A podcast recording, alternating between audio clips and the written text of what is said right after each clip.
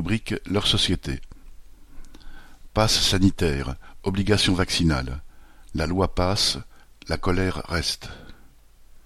Samedi 7 août, les manifestations contre le passe sanitaire et l'obligation vaccinale ont regroupé 237 000 personnes dans plus de 150 villes d'après le ministère de l'Intérieur.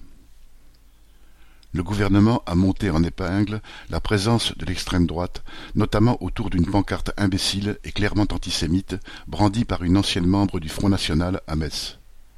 Après l'ouverture d'une enquête, celle-ci a été interpellée sur ordre du préfet de Moselle à la demande du ministre de l'Intérieur.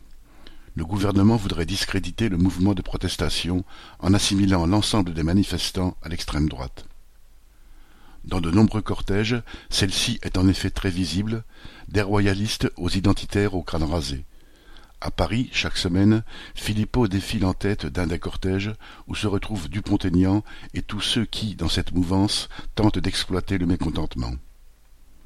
Mais il y a aussi dans les cortèges des gilets jaunes, des restaurateurs, des pompiers, des soignants, tous ceux qui se sentent visés directement par le gouvernement et qui veulent exprimer, au-delà de leur rejet de l'obligation vaccinale, celui de sa politique.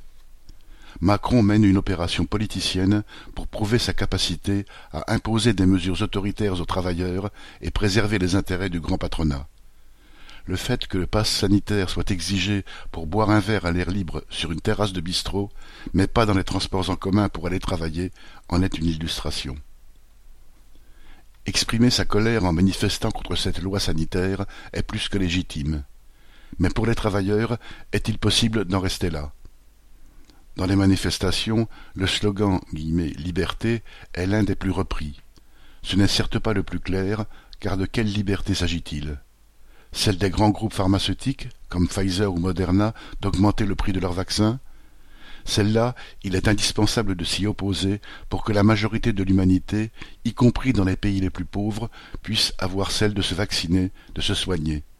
Des contraintes, des obligations, des mesures autoritaires devront être imposées aux capitalistes, aux licencieurs, aux industries pharmaceutiques et aux multinationales qui jouent avec la santé et la vie des gens pour encaisser le maximum de profit.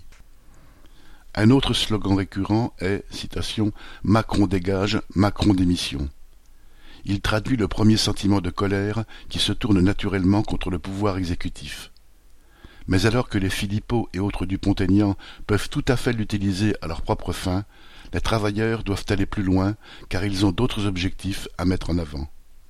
Derrière le serviteur Macron, il y a une classe sociale, la bourgeoisie et son système économique, le capitalisme. C'est à celui-ci qu'il faut s'attaquer, au-delà de celui qui n'en est que la façade interchangeable. Pour imposer leur droit de vivre, d'avoir un emploi et un salaire correct, les travailleurs devront se battre sur leur terrain, mettre en avant leurs propres revendications, s'attaquer aux intérêts du capital. Christian Chavot